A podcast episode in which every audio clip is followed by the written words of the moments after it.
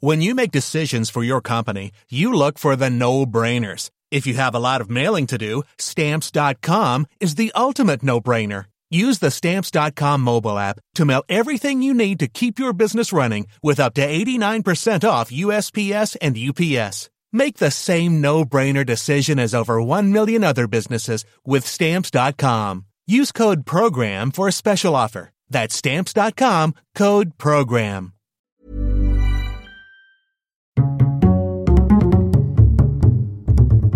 Culture G. Cultivez votre curiosité.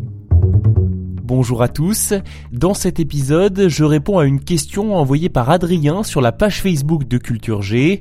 Pourquoi Napoléon Bonaparte mettait-il sa main dans son gilet? Moi je pense que la question elle est vite répondue. L'avez sans doute déjà remarqué, Napoléon est souvent représenté avec une main glissée à l'intérieur de son manteau. Il s'agit de sa main droite dans la plupart des cas. Parmi les tableaux les plus connus, citons notamment le Napoléon dans son cabinet de travail, peint par Jacques-Louis David en 1812. J'aime beaucoup ce tableau.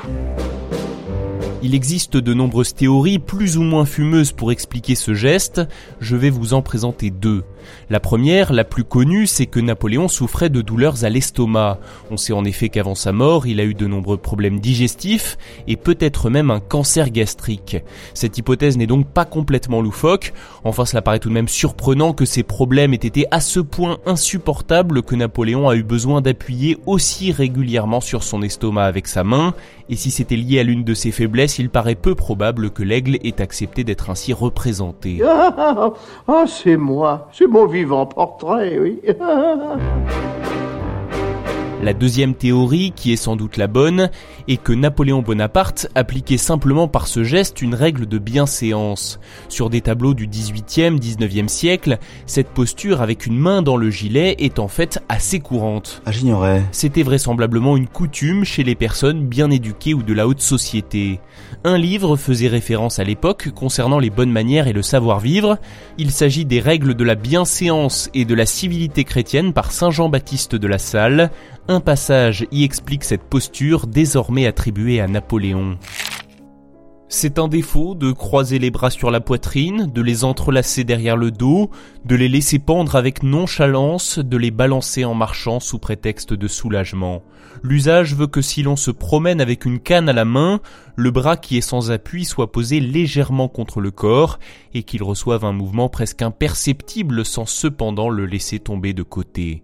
Si l'on n'a point de canne, ni manchon, ni gants, il est assez ordinaire de poser le bras droit sur la poitrine ou sur l'estomac en mettant la main dans l'ouverture de la veste à cet endroit et de laisser tomber la gauche en pliant le coude pour faciliter la position de la main sous la basque de la veste. En général, il faut tenir les bras dans une situation qui soit honnête et décente. Mystère résolu, merci d'avoir écouté cet épisode. N'hésitez pas à vous abonner au podcast Culture G en activant les notifications et vous pouvez éventuellement laisser un bon commentaire. On se donne maintenant rendez-vous lundi prochain pour une nouvelle découverte.